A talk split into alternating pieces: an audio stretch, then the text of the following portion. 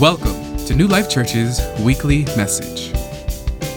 New Life Church's mission is to lead people into a transforming relationship with Jesus through the gospel. You can find the sermon outline and video for this message at enewlife.com or the New Life Church Gahanna mobile app.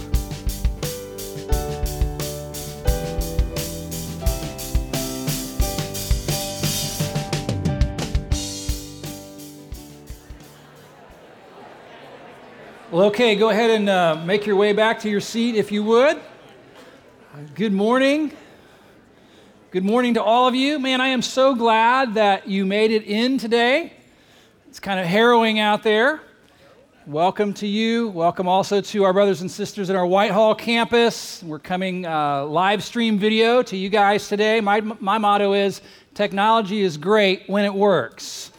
And uh, hopefully it's working. Uh, let's let's do this. If you haven't taken the study guide out of your worship folder yet, go ahead and do that, and that way you can track with me this morning. And uh, let me offer a prayer for us before we look into the Word of God. Our Father, we're grateful to have a place where we can come on the weekend and gather with brothers and sisters, people whom we love, where we can uh, lift up our praises in musical worship. We can pray with one another and hug one another, and also be instructed in the Word of God. And I pray that you would do that uh, through your holy word this morning. It's in Jesus' precious name I pray. Amen. Amen. Well, during Advent season here at New Life, we've been looking deeper into the Christmas story. See how the various characters in the story responded uh, when they first heard the news of the arrival of the Messiah, of Jesus, on our planet. You might recall a few weeks ago, we first looked at Joseph, right? Saw how he reacted. That young husband to be who got blindsided by the news that his fiancee was pregnant. He knew he wasn't the father. But we saw that despite feeling uh, betrayed and, and probably humiliated, and despite his Facebook page blowing up with snide comments from others, uh, when the word of the Lord came to Joseph, he simply obeyed. He did what God told him to do without hesitating, without questioning. At God's command, he went ahead with his plan to take Mary as his wife. And yet he had no union with her until that baby was born. And then he named the newborn child Jesus which means Jehovah saves, and that also had been commanded by the Lord through his angel. So Joseph, we noted, got Christmas right. He got it right by listening to the voice of God and by doing what God had told him to do. His unquestioning obedience in the face of circumstances that must have been perplexing and confusing, I think should be an inspiration to all of us. It certainly is to me. And then last weekend, we explored the response of some other characters in that first Christmas story the lowly shepherds, who also got Christmas right. That unlikely band of sheep watchers who were out in their fields, keeping watch over their flocks by night, when lo, an angel of the Lord appeared to them, and the glory of the Lord shone round about them, and they were sore afraid or terrified, depending on which version you're reading. And we saw that when those fellows heard the angel's announcement of Messiah's birth, they were, they were blown away by it. And after making that trek over to Bethlehem to see the baby king for themselves, they excitedly went out and told others the good news. And Pastor Jay helped us see how that's also how we can get Christmas right by doing what they did, joyfully sharing the news of Jesus with people who need to know. But I'm sure you're aware that not everybody in that Christmas story, that first Christmas story, was thrilled about the coming of Christ to the earth. And so while we look at this peaceful nativity scene here with its warm glow and proud parents and cute, cuddly little infant baby and the shepherds and so forth, we hopefully also realize that there was a whole nother dimension to that first Christmas story. There was a, there was a dark side to it, there was a sinister side. There was vicious and violent opposition to that very first Christmas and Jesus being born. Think about that for a moment. Who? Who opposed the birth of Messiah? Well, here's a version of the Christmas story that I'll bet very few of you have ever read in the Bible. Let me read it for you. Listen. It's from Revelation chapter 12. It reads like this A great and wondrous sign appeared in heaven a woman clothed with the sun, with the moon under her feet and a crown of 12 stars on her head. And she was pregnant and cried out in pain as she was about to give birth. Then another sign appeared in heaven an enormous red dragon with seven heads and ten horns and seven crowns on his heads, and his tail swept a third of the stars out of the sky and flung them to the earth. And the dragon stood in front of the woman who was about to give birth so that he might devour her child the moment it was born. Merry Christmas. Chestnuts roasting on an open fire. I mean, this is disturbing, isn't it? This is kind of unsettling. It's, it's unnerving. But I think we need to grasp this because while we might think that a little baby boy born to bring hope to the world might be a cause for rejoicing for everybody, it wasn't. It wasn't. Now, this vision is recorded in the book of Revelation, so right away we know it was, it was one of those apocalyptic visions that was given to the Apostle John. And through what he saw in, in the sky and what he wrote down for us, we're given a peek at what was really going on when Jesus was about to be born. And so, what do we see? John looked up into the sky and he saw the image of a woman appear in the heavens, a pregnant woman. Evidently, she was in the final stages of labor, and some of you know what that's like and what a pleasant experience that is. She was pushing hard. She was screaming out in pain as her contractions were coming closer and closer and closer together. She was about to deliver a baby. And then another image appears standing before the woman, ready to receive the newborn. It was a very imposing and scary figure, a gigantic, multi headed, horned red dragon. And he stood there poised and ready to take the little child and devour him the moment he was born. Apparently, this was the Christmas that almost wasn't. Now, I'm having a hard time envisioning that scene on a Hallmark Christmas card, aren't you? It's like just, it, it doesn't, doesn't fit. It seems strange and kind of freakish and out of place, incongruent with having ourselves a merry little Christmas. So, who was this dragon? Well, we're not left to wonder. In verse 9, it says, The great dragon was hurled down, that ancient serpent called the devil or Satan, who leads the whole world astray. And so we discover that this is what we suspected. This is a glimpse behind the curtain into the cosmic clash of the ages. It's Satan, Lucifer, versus the Son of God who seems badly overmatched in this particular contest, doesn't he? A baby versus a dragon. And the woman there is not Mary, but Israel. Israel, about to deliver the long awaited Messiah to be the hope of all mankind, but, but his very existence is being threatened by this leering serpent who over time has morphed into a ferocious, bloodthirsty monster. And there he is, hovering over the scene, drooling with excitement and eagerness at the prospect of being able to crush that newborn infant right as he emerges into the world. And to do it before he can grow up and fulfill his mission. You know, reading that, I just think that this Christmas season, we need to be reminded that we are engaged in a fierce spiritual war, a conflict that's been raging for millennia. It's a cosmic conflict that traces its history back to the birth of our Lord and Savior, and yet back even before him to the Garden of Eden and even predates creation, actually. It's an unseen battle, isn't it? Being fought in a, in a, in a spiritual dimension, a spiritual realm, in which the great serpent dragon seeks to co opt the throne, the rule of God, usurp his authority, steal his glory, and spoil his plan for redeeming a people for himself through his Son. Think about it. Everything about the promise of, of Christmas enraged the proud heart of Satan. The ancient prophecies that predicted it, the angels who announced it, the shepherds who rejoiced in it, Mary and Joseph, who were in awe of their unique and special role in it. And especially his heart was enraged against the God who had planned it all.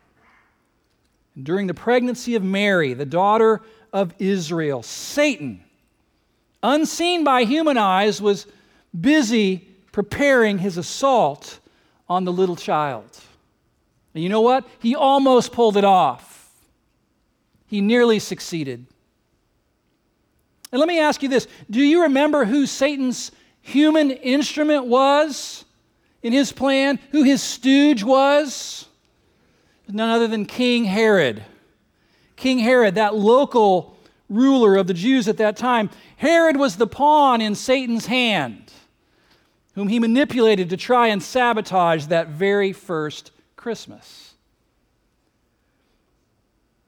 You know, I, I think that for us today, Herod serves as a prime example of how to get Christmas totally wrong. Because he got it very, very wrong, didn't he? Herod was nothing like Joseph, nothing like the shepherds in their rejoicing at the news of Jesus' birth, and nothing like those wise men who would come to worship Christ. We're going to look today at how this ruler, this Satan inspired and very likely uh, Satan possessed ruler, responded when he heard about Jesus' birth. We're going to try to peer into his heart, see if we can discover what caused his reaction. But first, let me ask the historical question Who was this guy? And I've got to admit, I'd never done much research on Herod until this sermon. And I found out some very interesting facts about King Herod. He, history knows him as Herod the Great. He was the first of many Herods. Herod is more of a title than, than a name. The First of many Herods to rule in Israel. The Herods were part of a dynasty of regional kings who ruled over the Jews in Israel during the, the days of the Roman Empire. Herod the Great was born around 74 BC, and uh, he claimed to be Jewish. He wasn't Jewish, but he practiced the Jewish religion somewhat. His father was an Idumean, his mother was an Arab, and yet he claimed Jewish blood, and that claim was often challenged. His dad appointed him as governor of Galilee at the ripe young age of 25. And a little later, he was given the title Tetrarch of Galilee by Mark Antony. Heard of him? One of the Roman generals who was vying for power after the assassination of Julius Caesar. And so Herod grew up in an environment where he regularly hobnobbed with people of power, with people of influence. Those were the circles that he traveled in. He knew Antony and Cleopatra personally, they were close friends. He knew the emperor, he had conversations with the emperor of that time. There came a point where he was ousted from his position in Galilee, but he was able to go to the Roman emperor, whose name was Octavian. We know him as Caesar Augustus. And he went to him and he asked the emperor to restore his rule in Galilee. And the emperor did that. The Roman Senate appointed him King of the Jews. That was his official title. And Herod returned to his post and he ruled in Israel for 37 years. During his time in power, he uh, really elevated the profile of Israel in the world, and he, he impressed his superiors in Rome as well, mostly by launching a very ambitious building program, building campaign in Israel. Herod had theaters built, amphitheaters, aqueducts, pools, markets, malls. No, no malls. Um, palaces, Masada, We had some people from our church this last summer visit Israel and they saw Masada. That was the construct of Herod the Great. But perhaps his claim to fame was the rebuilding of the famous temple in Jerusalem. About 20 BC, he financed that and arranged for that to happen. Maybe you've heard it called Herod's Temple. So, very uh, extensive and ambitious building projects, but it came at a cost. To underwrite all of that, he laid a very heavy, heavy tax burden upon the people of Israel to pay for all of that and also to support his very luxurious lifestyle. And so, as you can imagine, uh, he began to engender a lot of ill will among the locals there because of all that. Herod the Great married 10 times. Count them 10 times. He had at least 15 kids as he grew older, he became more and more paranoid. He became more and more about protecting his power and his throne, and he was subject, history tells us, to uh, fits of rage. He may have had a mental disorder as well. I mean, this is a guy who murdered his father in law, murdered several of his wives, and had three of his sons executed. Not a nice fella at that point in time. And all of that prompted the emperor at the time to make a very famous comment about Herod that it was preferable to be Herod's pig over being his son. He treated his pigs better than his own offspring. Well, Herod finally succumbed to all of his many maladies. He died in 4 BC of kidney failure and gangrene and a bunch of other things. 4 BC. That's why many historians date the birth of Jesus at 6 BC and not 0. You see, the calendar got messed up somewhere along the line. That's another talk for another day. Google it, and uh, you can gain an understanding. It's interesting, as Herod's health was deteriorating and he was nearing the end, he, he gave an order. He said, I hereby declare that when I die, all Jewish priests in the land shall be executed. You see, he wanted to make sure that there would be mourning when he died. So he issued that decree, which is interesting. Uh, it never got carried out, though, and no one really knows why it didn't.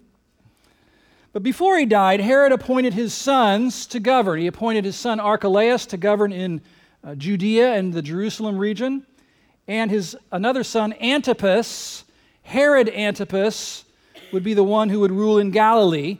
And it was that Herod, Antipas, who would end up years later calling for the head of John the Baptist. He would have John the Baptist executed. And it was that Herod, Antipas, who was also involved in the sentencing and execution of your Lord and Savior Jesus.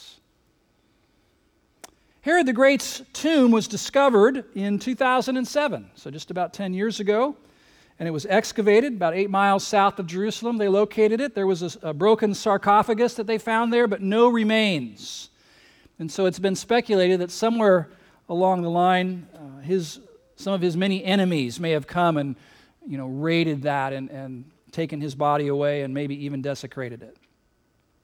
So that's Herod the Great. So, so knowing all of that about this man, it shouldn't surprise us that he became a willing accomplice in Satan's plan to snuff out someone that he believed would be a threat to his throne the toddler Jesus.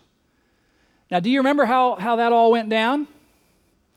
Let me refresh your memory, perhaps. Remember the wise men, the magi, those guys who came from the east?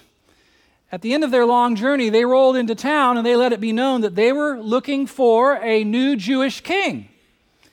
And I imagine Herod got wind of that and thought, well, I'm the Jewish king. You know, if you're looking for a Jewish king, he's standing right here.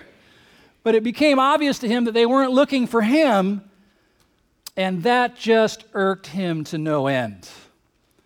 Pick up the story in Matthew chapter 2, verse 3. It says, When King Herod heard this, he was disturbed. Now, he was disturbed in a number of ways. This got under his skin. It bothered him deeply. And all Jerusalem, it says, with him. And when he had called together all the people's chief priests and teachers of the law, he asked them where the Christ was to be born. In Bethlehem in Judea, they replied, for this is what the prophet has written. The prophet Micah, Micah 5 2. And here's the prophecy But you, Bethlehem, in the land of Judah, are by no means the least among the rulers of Judah, for out of you will come a ruler who will be the shepherd of my people Israel. A ruler who would be a shepherd. I love that description of my Savior, don't you? He's the shepherd king. I love that. But Herod didn't. To Herod, ruler sounded like rival competitor, a threat potentially to his position, to his lifestyle. And at that moment, Herod's paranoia kicked in. His jealous instincts went on alert. His mind started to spin and started to scheme. And what he decided to do was call for a private meeting with these wise men to try to extract some information out of them. So, verse 7 of Matthew 2 Then Herod called the Magi secretly and found out from them the exact time the star had appeared. He sent them to Bethlehem and said, Go and make a careful search for the child. As soon as you find him, report to me so that I too may go and worship him. Now, when I was a little kid, my parents had a, a, a vinyl record. Remember those? It had a little hole in the middle. And you put it on a turntable and spin it, and you put this needle on it, and it would play sound. Some of you like, what are you talking about? and, and one of it was a, a, bunch of bible stories and one of the stories was this story and i can still remember to this day the voice of the narrator as he narrated herod's voice in this verse go make a careful search for the child as soon as you find him report to me so that i may go and worship him also i still remember that it makes chills go up and down my spine.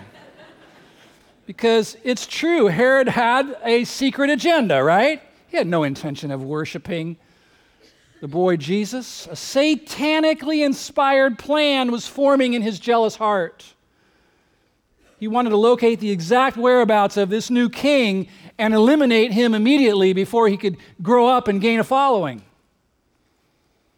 But you know what? When you read this, you can also see that Herod was devising a plan B, a fallback plan, just in case the wise men outsmarted him somehow. Because it says he asked them when the star first appeared. I believe he was calculating how old that child might be by this time. I believe he was thinking, well, if I can't pick off the one, then I'll destroy the many to make sure I get the one. I, I, I think that mass execution was on his mind if it would come to that, which sounds pretty satanic to me, doesn't it to you? I don't know if the wise men sniffed that out or not, but it didn't matter. God knew what was in Herod's heart, and God would not allow Satan to snuff out the life of our Savior. And so God came to the wise men, and in a dream, he warned them not to go back to Herod, not to report anything back to him, but to actually bypass the palace altogether and take a totally different route back home to avoid any possible contact with Herod or any of his emissaries. And you've got to know that when Herod realized that, that it just got him ticked off. Verse 16, when Herod realized that he had been outwitted by the Magi, he was furious. And he gave orders kill all the boys in Bethlehem and its vicinity who were two years old and under, in accordance with the time he had learned from the Magi. So Herod's plan B was unbelievably vicious, cruel, and brutal, heartless. If he couldn't discover the exact location of one little boy and do away with him, then he would eliminate all the little boys living in the entire region. That would take care of any threat in his mind. How brutal can a person be?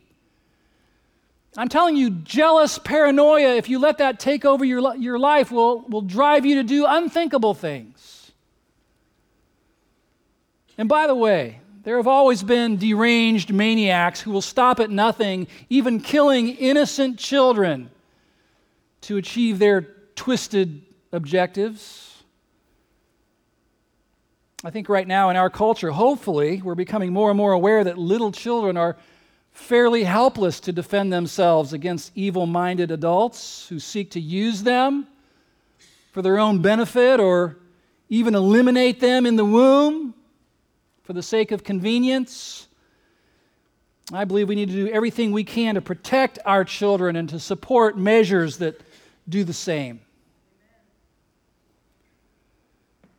Interestingly, the aftermath of Herod's rampage actually had been predicted centuries earlier.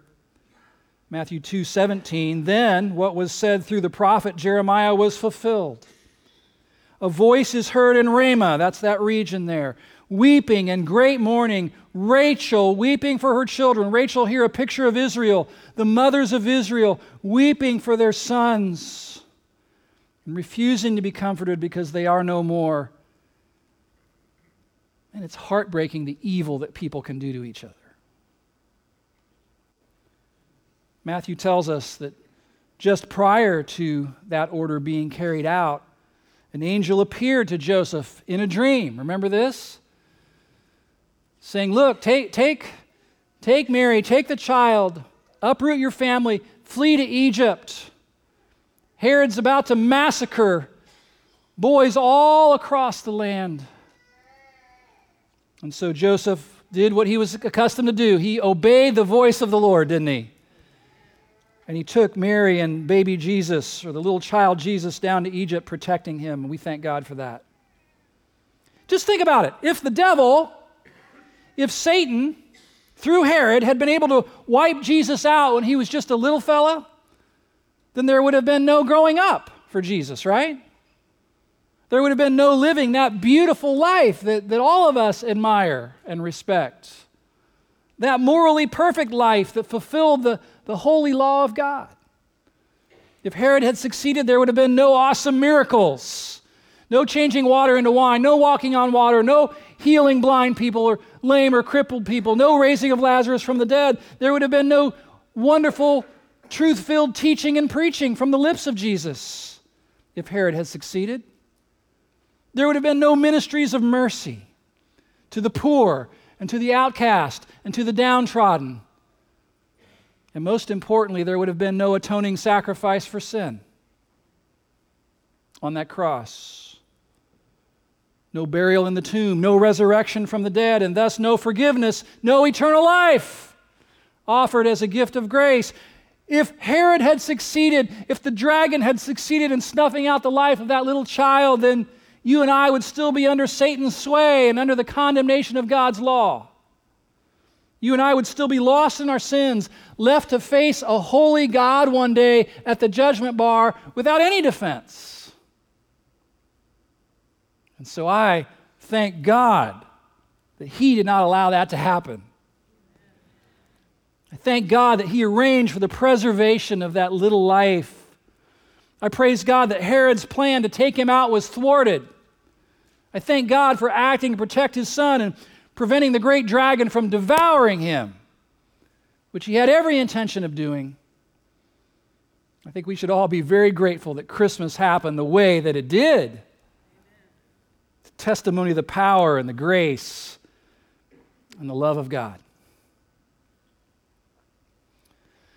Now, this is a, a sermon series on us getting Christmas right this year getting it right in our own hearts, in our own lives, in our own families, being in alignment, getting our hearts and minds and lives in alignment with the heart of God when it comes to celebrating what Christmas is all about. And so, towards that end, I want you to think for a few moments about this man, Herod, and about his response, and how it revealed a heart that had gotten it all so very wrong. And I'd like to make three observations about this, if I may. So here's the first one. And I really believe this is true. I, I think that Herod's issue is often our issue as well. And I'm talking about fear. Fear. Isn't this true? I mean, how many people, maybe even in this room, have a fear of surrendering to Jesus? A fear of letting Jesus be king? I know I've been there at certain points in my life. Maybe some of you are there right now. Herod's issue, I believe, is often our issue. We think, well, what's going to happen? I mean, if I relinquish control to Jesus, what's going to happen? Uh, how will I manage if I'm not in charge anymore of my life? Will people view me differently? Will, will there be people who will lose respect for me and just see me differently if I don't appear the, to be the large and in charge guy or gal anymore? If I decide to get out of the driver's seat of my life and go sit in the back and turn the steering wheel of my life over to Jesus, where is he going to take me? I don't like not knowing where I'm going. I like feeling in control. I like feeling like I'm the one mapping out my course, I'm the one directing my future. So often, when King Jesus comes to us, he finds other kings sitting in his place, sitting on his throne that's, that's rightfully his. Other rulers that we've sworn allegiance to, given our hearts to. And you know what? You can't have two kings.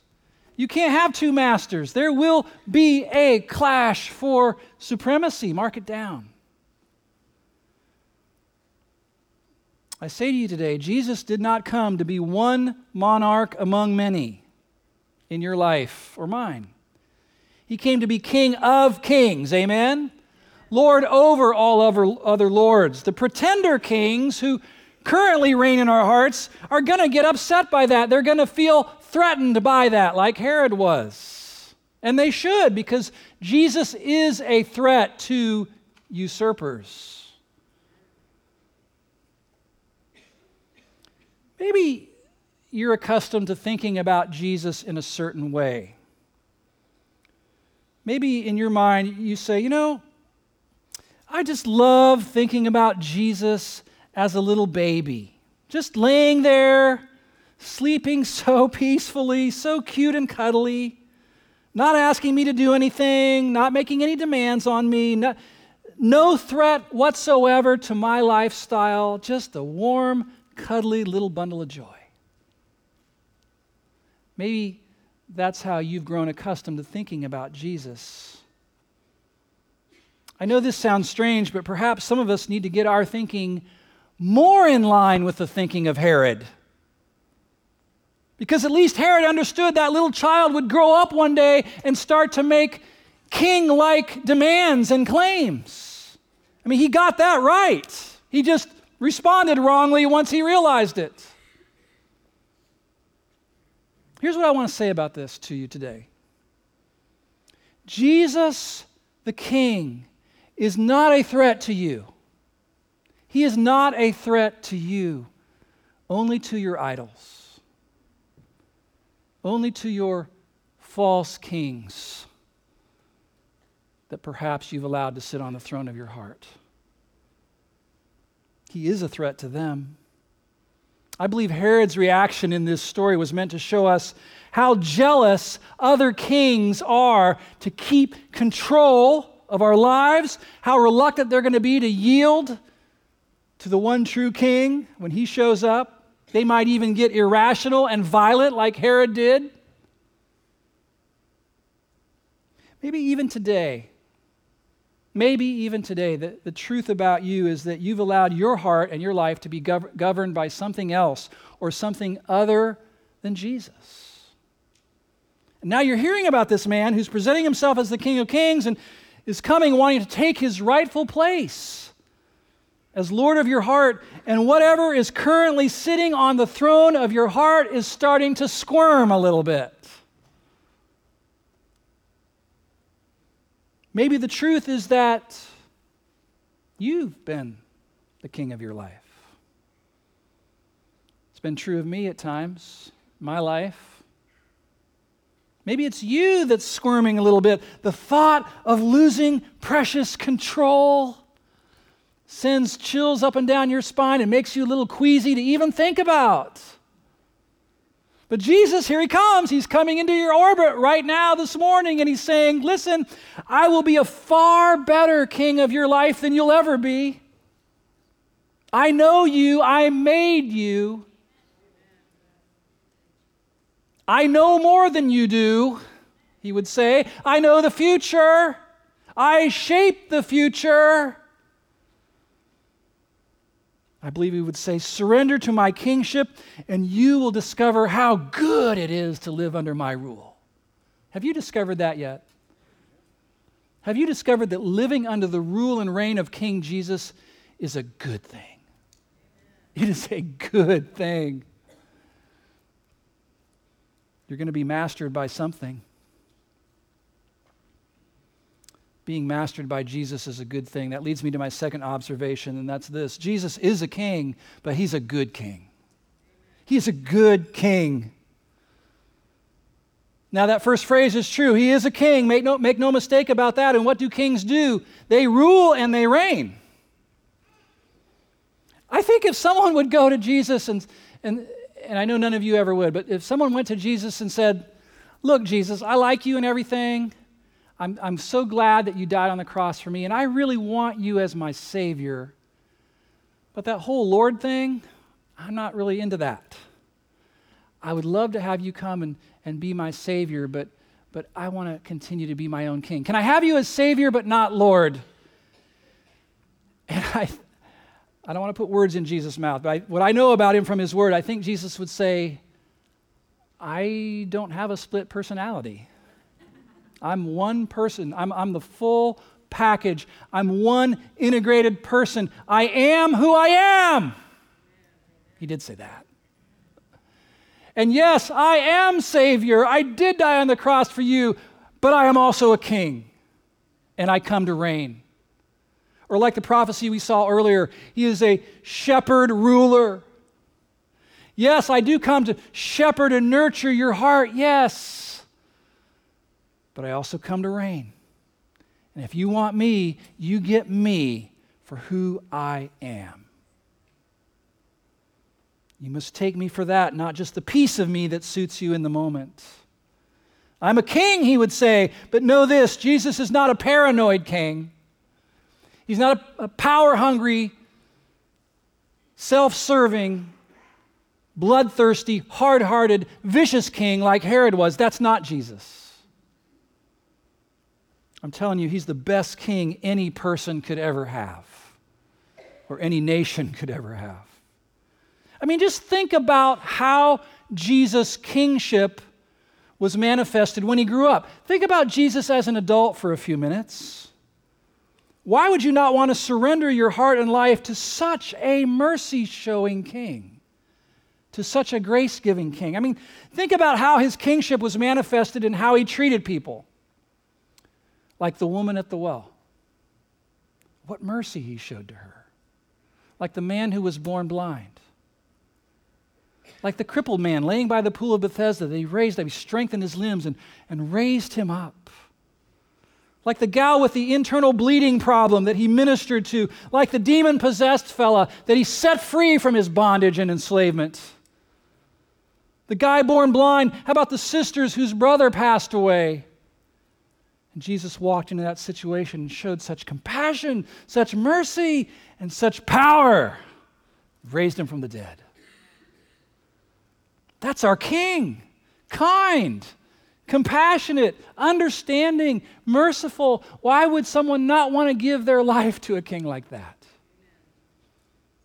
Yes, it is true. He basically skewered the rich young ruler.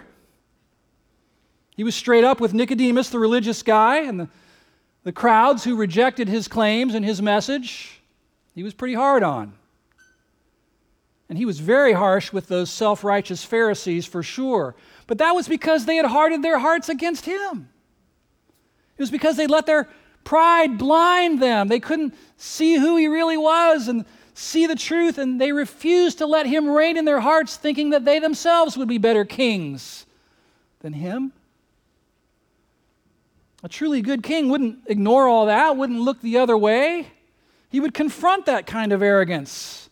And that's what Jesus did because he's a good king. Over and over, the Bible contends that Jesus is a good king, the very best king. Listen to me. His heart is for his people, not against them. He's the king who laid down his life for his subjects for crying out loud. What, what king does that? What king does that? He's the king who did all the heavy lifting for us. Amen? And then he says, Come unto me, all you who labor and are heavy laden, weighted down. Come to me, I'll give you rest. My yoke is easy, my burden is light. That's the Lord, that's the Savior I serve and love. He's the shepherd king, as we saw in the prophecy, ruling us as his subjects, while at the same time shepherding our hearts into green pastures and leading us beside still waters. Romans says he empowers his people to reign in life and ultimately to reign with him in his eternal kingdom. Look at me. Jesus Christ is not about keeping you down, keeping you down. He's not about crushing you under his heel, grinding you into powder. That's not his heart. It's not his heart. Human rulers often do that. But Jesus, King Jesus, is about elevating his people to a higher plane, even about adopting us into his royal family. I love the phrase in Ephesians that talks about Jesus seating us with him in heavenly places in Christ. That's some serious elevation. That's his heart. And so I'm telling you, Jesus is a good king. And that's why my third observation is actually a challenge to you today. And it's this let King Jesus rule in your heart today. Let him rule. I believe that's the main way for all of us to get Christmas right this season is to, to topple, to depose all the other pretender kings who maybe we've allowed to sit on the throne of our heart, to topple them and reinstall Jesus Christ as the king of our hearts. Your heart, my heart today. I don't think there's a more appropriate gift you could give Jesus for his birthday than to say, I'm yours, be my king. Be king of me, Jesus. I enthrone you as the undisputed king of my heart. I surrender. Some of you get the shakes just thinking about that. I surrender my whole life to you. I give up control. I implore you, please don't be like Herod, tenaciously clinging to control at all costs. I'm telling you, in the end, it'll ruin you like it did him. It'll ruin you. I ask you today are you ready to rise up and overthrow the pretenders? Because if you do, there's great joy and freedom that awaits you. When I was 18, I prayed a prayer for the first time. And it was a simple prayer. I was looking up into the night sky.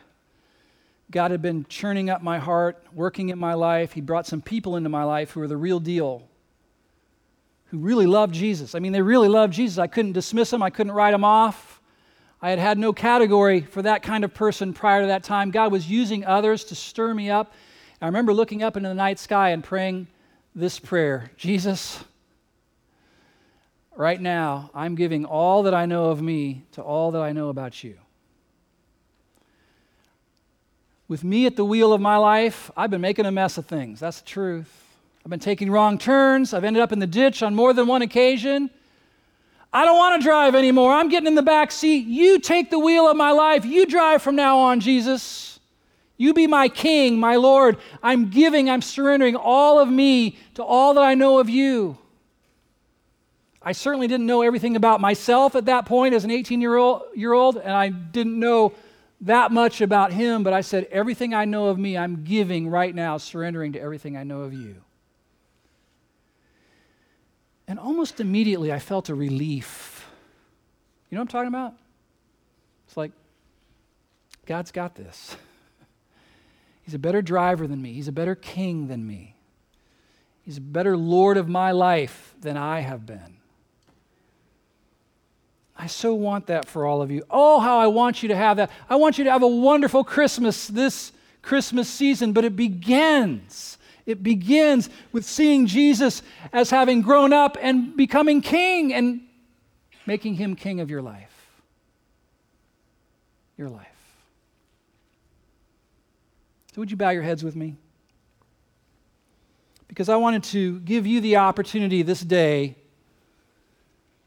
to pray that prayer that I prayed when I was 18.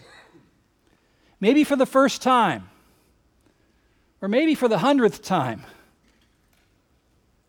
Dear Jesus, I give all that I know of me to all that I know of you. By faith, Jesus, I can't see you, so this is all by faith. But I believe in you. I believe that you came to this earth, born in Bethlehem's manger, grew up, lived a perfect life, died in my place, raised from the grave, that you're alive today. And right now, in this moment, I give all that I know of me to all that I know of you. If you feel prompted to pray that prayer, would you just do that right now?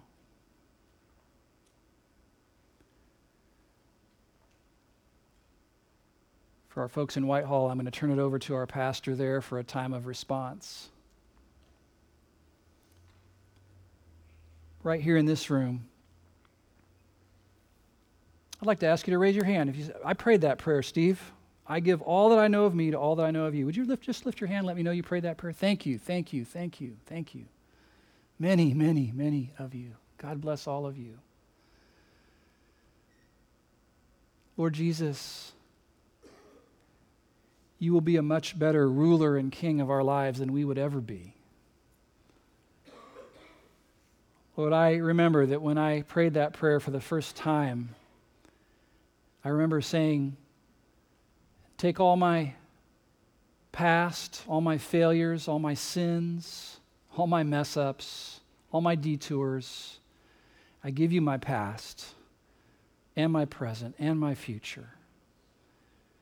Lord, I remember saying to you, here, here, here's my, the, the, any gifts and talents that I have that you gave me in the first place, I give them back to you. I offer them to you now. I am yours. I belong to you.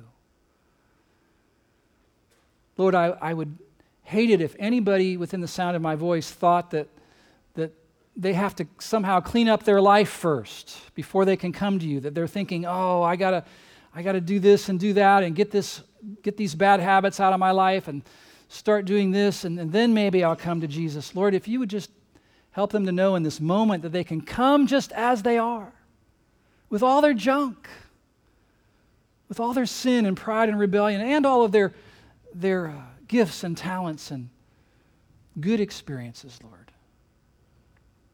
Take us as you find us. And Lord, you're a good king. We trust you to lead our lives in a way that brings us great joy and brings you great glory because we know those go together.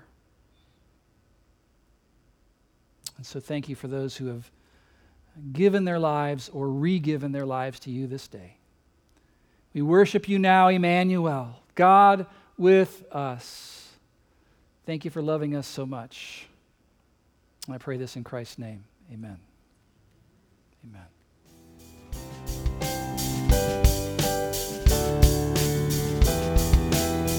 Visit us each week as we continue to journey through God's Word and seek to know Him better through the gospel. Our prayer is that the gospel has taken a deeper hold of you as we have studied the word together at New Life Church, where Jesus is front and center all the time.